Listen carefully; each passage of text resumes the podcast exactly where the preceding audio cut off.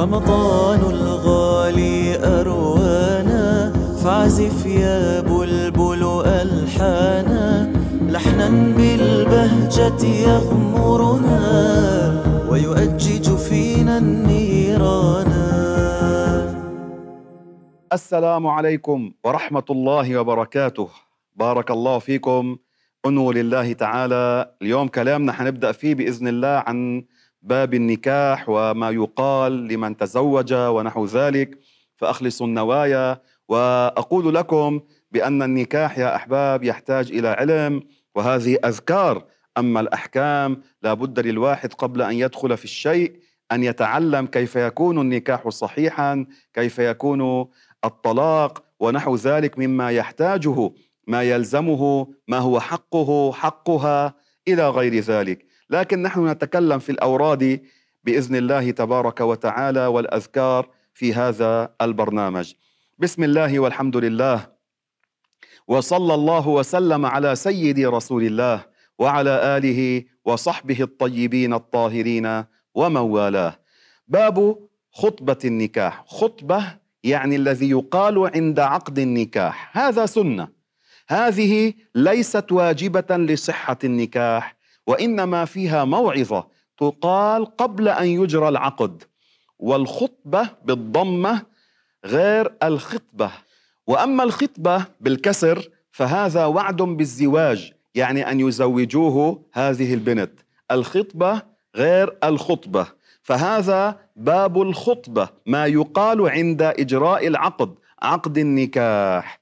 ولو لم تقل هذه صحة، وإنما العقد يقول وليها لهذا، يعني العريس، يقول له زوجتك ابنتي فلانة على مهر وقدره كذا وكذا، فيقول قبلت زواجها على هذا المهر المذكور أو المسمى بيننا، وبوجود شاهدين عدلين عند الإمام الشافعي رضي الله عنه وأرضاه. والعدلان هما اللذان يؤديان الواجبات ويجتنبا المحرمات، وإذا وقع الواحد منهم في الصغائر يتوب، يرجع، ولا تغلب سيئاته حسناته. هذا يكون لصحة العقد في مذهب الإمام الشافعي رحمه الله. أما هنا نتكلم عن كلام يقال للوعظ.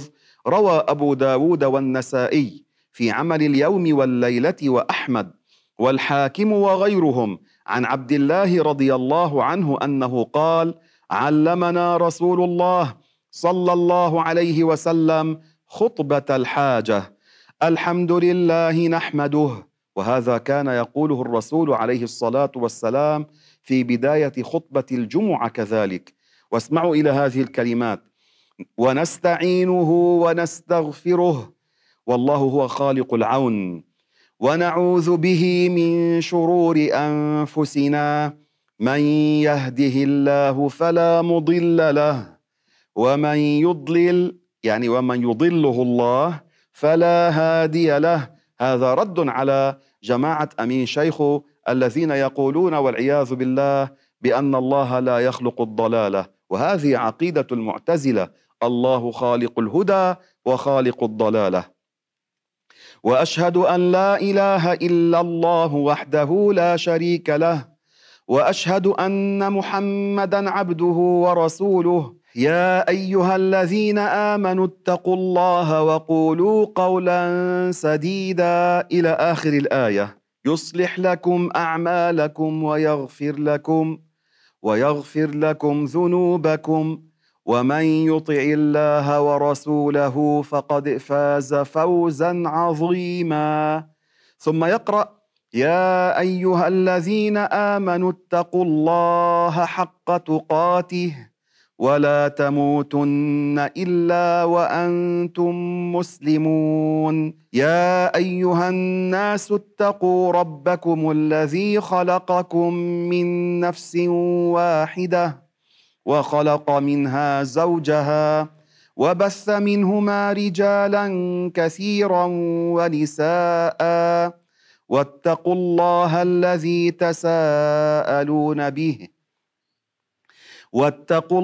الذي تساءلون به والأرحام، إن الله كان عليكم رقيبا. هذا يقرأ قبل أن يجرى العقد، وهذا من السنة، وفيها تذكير بالتقوى، وفيها حث على أن يتقي الواحد منا ربه تبارك وتعالى. باب ما يقول إذا تزوج أحدهم. روى النسائي في عمل اليوم والليلة وابن ماجه وغيرهما عن الحسن رضي الله عنه أن عقيل بن أبي طالب تزوج امرأة فقيل له بالرفاء والبنين. هذه الكلمة نص بعض الشافعية على كراهيتها، وهذه الكلمة معناها أي بالإصلاح، يعني يدعون له بالصلاح بالإصلاح. فقال: سمعت رسول الله صلى الله عليه وسلم يقول: إذا تزوج أحدكم فليقل له بارك الله عليك وبارك فيك. إذا نحن نستعمل الوارد، ما جاء في الحديث عن رسول الله صلى الله عليه وسلم: إذا تزوج شخص تقول له بارك الله عليك وبارك فيك. وروى البيهقي وغيره عن أبي هريرة رضي الله عنه أن النبي صلى الله عليه وسلم كان إذا رفأ الإنسان أي تزوج قال: بارك الله لك وجمع بينكما في خير. هذا دعاء يا أحباب بخير، يدعو له بالبركة وأن يجمع الله بينهما في خير. وهنا مهم يا أحباب أن أذكر أن الواحد يبحث عن ذات الدين. إذا أردت أن تتزوج فابحث عن التقية التي تخاف الله تعالى فيك وفي نفسها وفي ذريتك. تنكح المرأة لأربع: لمالها وجمالها ونسبها ودينها. قال عليه الصلاة والسلام: فاظفر بذات الدين تربت يداك. كذلك الرجل نزوجه إذا كان يخاف الله وعلى خلق. قال رسول الله صلى الله عليه وسلم: إذا جاءكم من ترضون دينه وخلقه فزوجوه. يعني الواحد منا يبحث عن الدين، الإنسان اللي بيخاف رب العالمين بيحفظ لك بنتك. نعم، قال أحد الصالحين: فإنك إن أعطيت إن زوجت ابنتك لمن يخاف الله فإذا أحبها شو بيعمل؟ أكرمها، وإذا كرهها اتقى الله فيها. يعني بالحالتين بيحفظ لك بنتك. باب ما يقول عند البناء بزوجه، يعني عند الدخول على الزوجة، يعني بعد العقد أراد جماعها. وهنا أنبه أحبابي، الواحد في الخطبة هذه لا تكون امرأته، وإنما هي امرأة أجنبية لا تحل له، ما صار عقد بعد، يعني لا يختلي بها، لا يجامعها، لا يقبلها، لا يلمسها بلا حائل إلى غير ذلك. أما إذا عقد حلاله، لكن لا يجامعها إلا إذا أخذ الإذن من وليها، يطلبها من وليها. فإذا كان مجهز البيت والمسكن الشرعي يعني ونحو ذلك، فهذا بهالحالة بيطلبها 3 أيام معه وليها، فإما أن يسلمها وإما بعد ذلك يأخذها الزوج لأنها حلاله. لكن في بيت أبيها لا يفعل إلا ما يرضى أبوها. لذلك الواحد بده يتعلم أحكام النكاح قبل أن يتزوج، ما بس بفتش على البيت والعفش ونحو ذلك وقد بدي أدفع تكاليف ونحو ذلك، لا، بدك تروح تتعلم قبل العقد أحكام النكاح التي تجب عليك وتجب على هذه الزوجة. روى النسائي في عمل اليوم والليلة والطبراني في الدعاء عن عبد الله بن عمرو رضي الله عنه أنه قال: قال رسول الله صلى الله عليه وسلم: إذا تزوج أحدكم امرأة فليأخذ بناصيتها، هذا مقدم الرأس، وليقل: أسألك من خيرها وخير ما جبلت عليه، يعني خير الأخلاق. الجبلة يعني العادة، الطبع الذي عليه هذا الإنسان، لذلك يسأل الله خير أخلاقها. وأعوذ بك من شرها، يعني إن كان فيها شر، وشر ما جبلت عليه. هذا الدعاء علمه الرسول صلى الله عليه وسلم. وأما إذا أراد الجماع ماذا يقول؟ باب ما يقوله عند الجماع، ولا حياء يا أحبابي في تعلم أمور الدين. لا نقول لا حياء في الدين، هذا اللفظ هكذا لا يطلق، غلط. الحياء من الدين، حياء ممدوح، حياء مذموم. هنا لا حياء في تعلم أمور الدين.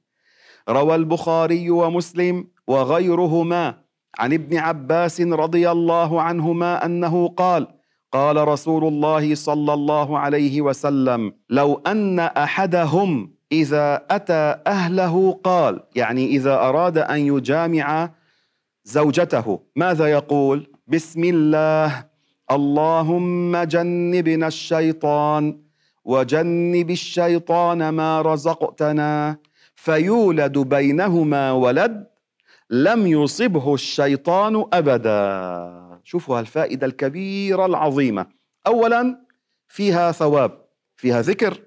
اثنين، الواحد منا يا أحباب يأتي أهله ويكون له ثواب. نعم، النبي سئل كيف بده يكون الواحد يقضي شهوته وله ثواب؟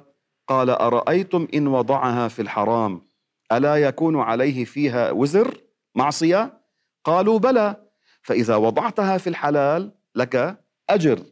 ثالثا، ينوي إعفاف زوجته وإعفاف نفسه، هذه نية حسنة. رابعا، ينوي أن يأتي بولد حتى يكون داعيا إلى الله، له ثواب. فإذا انظروا إلى هذه النوايا الحسنة في هذا الجماع. ثم يقول: اللهم جنبنا الشيطان، احفظنا من الشيطان، وجنب الشيطان ما رزقتنا. يعني المولود إن علقت من هذا الجماع، إن حملت من هذا الجماع، لا يصيبه الشيطان أبدا بإذن الله. عند نزوله في العادة الولد الشيطان يحاول أن يؤذيه، لكن إذا قلت هذا عند الجماع وبهذا الجماع صار الحمل، الله يسلم ولدك. سئل الشيخ رحمه الله: هل يقال هذا الدعاء عند الجماع أم عند نزع الثياب؟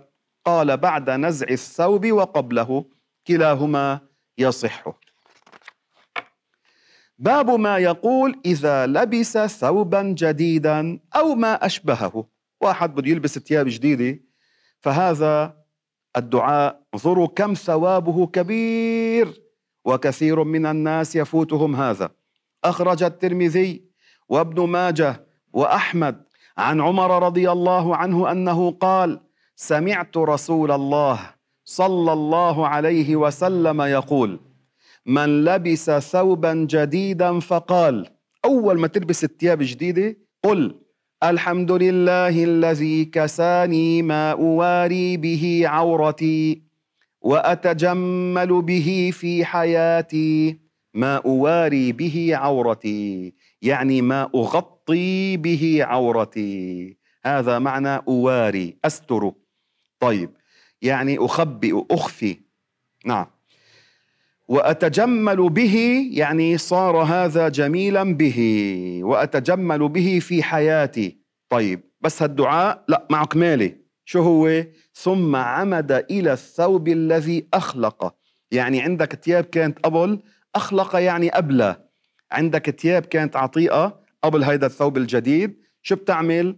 فتصدق به، كان في حفظ الله وفي كنف الله، في ستر الله عز وجل، وفي ستر الله حيا وميتا. هذه يا أحباب بشرى، قال العلماء بحسن الختام أنه يموت على الإيمان.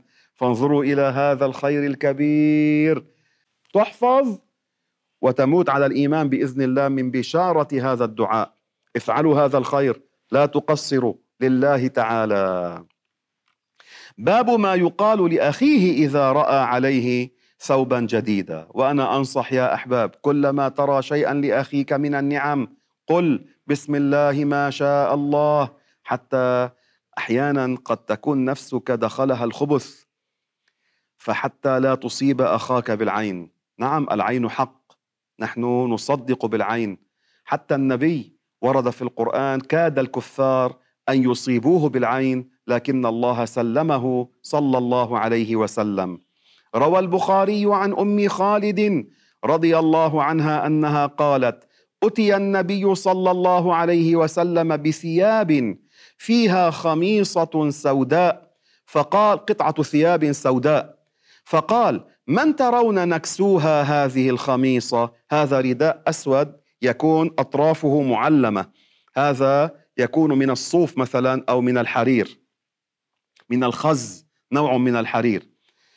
فسكت القوم، فقال: ايتوني بأم خالد، هذه من الصحابيات كانت، فأتي بي النبي، هي تقول، يعني جابوها لعند الرسول عليه الصلاة والسلام، فألبسنيها بيده وقال: أبلي وأخلقي، أبلي وأخلقي. الله الله، هذا للأنثى، أما للذكر ماذا تقول له؟ أبلي وأخلق.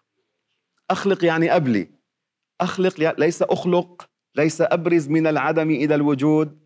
هذا يقال لمن لبس الثوب الجديد، تقول له أبلي وأخلق. ويجوز أن تقول مبارك، حتى إذا اشترى الحذاء يجوز أن يقال له مبارك هذا الحذاء، يعني بارك الله لك فيه، هذا لا بأس.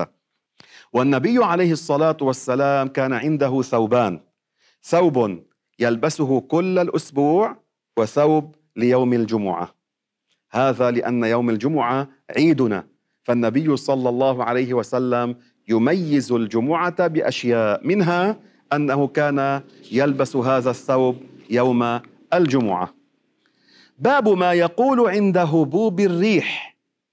روى البخاري في الأدب المفرد والطبراني وأبو يعلى عن أنس رضي الله عنه أن النبي صلى الله عليه وسلم كان إذا هاجت الريح، يعني هبت ريح شديدة، قال: اللهم إني أسألك من خير ما أرسلت به وأعوذ بك من شر ما أرسلت به. لأنه كما ذكرت لكم في حديث سابق، قد تكون هذه الريح أرسلت للعذاب، كما سلطت الريح على قوم عاد قبلنا، هؤلاء كفروا بالله، كذبوا نبي الله هودا عليه الصلاة والسلام، كفروا بالله، سلط الله عليهم الريح ترفع الواحد منهم وتنزله في الأرض مقطوعة، مفصول الرأس عن الجسد. الله يسلمنا.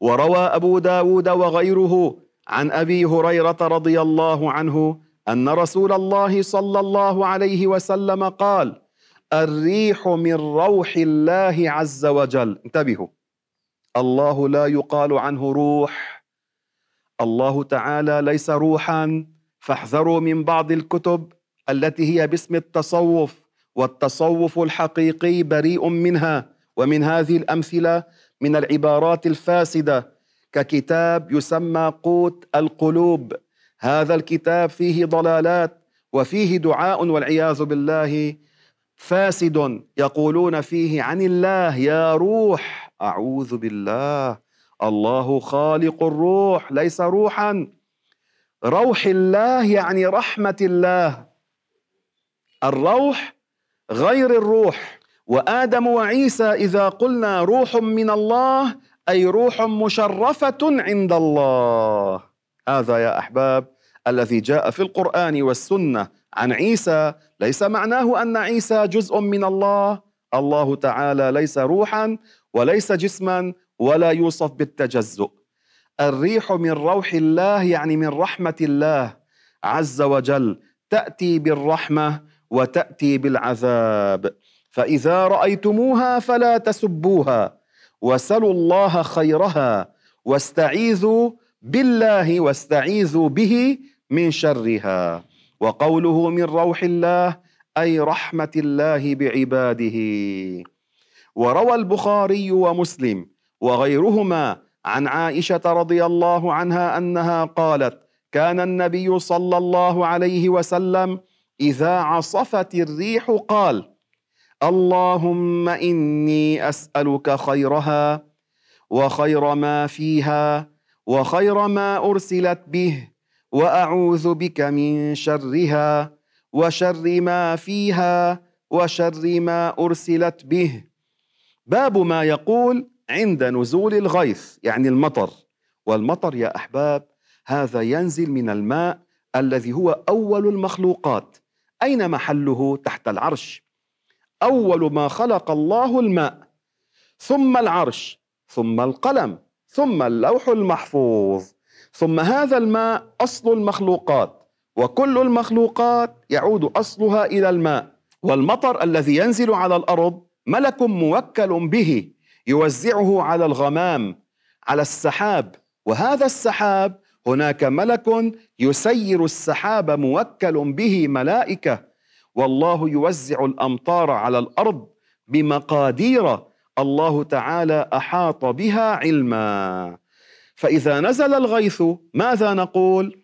روى البخاري وأحمد والبيهقي وغيرهم عن عائشة رضي الله عنها أن رسول الله صلى الله عليه وسلم كان إذا رأى المطر قال: اللهم اجعله صيبا هنيئا. صيبا يعني قويا، هنيئا يعني كثير النفع، لأنه أحيانا قد تحصل منه أضرار.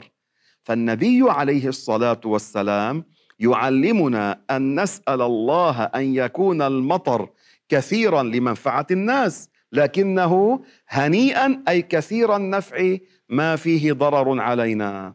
وكان النبي عليه الصلاة والسلام إذا نزل المطر كان أول ما ينزل كان يمشي تحت المطر، هذا خير لأنه نزل من مكان طيب.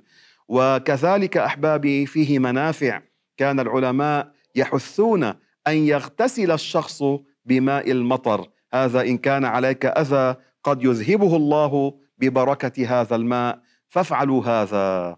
فلذلك يا أحباب كل سنة تسمع بها افعلها، افعل هذه السنن، لكن بشرط أن لا تفوت الفرائض، فالفرض يقدم على النوافل. من ترك الفرض لأجل أنه انشغل بالنوافل هذا مغرور، أما من شغله الفرض عن النفل فهو معذور. والذي استطاع أن يجمع بين الأمرين هنيئا له. وفقني الله وإياكم للخير، والسلام عليكم ورحمة الله وبركاته.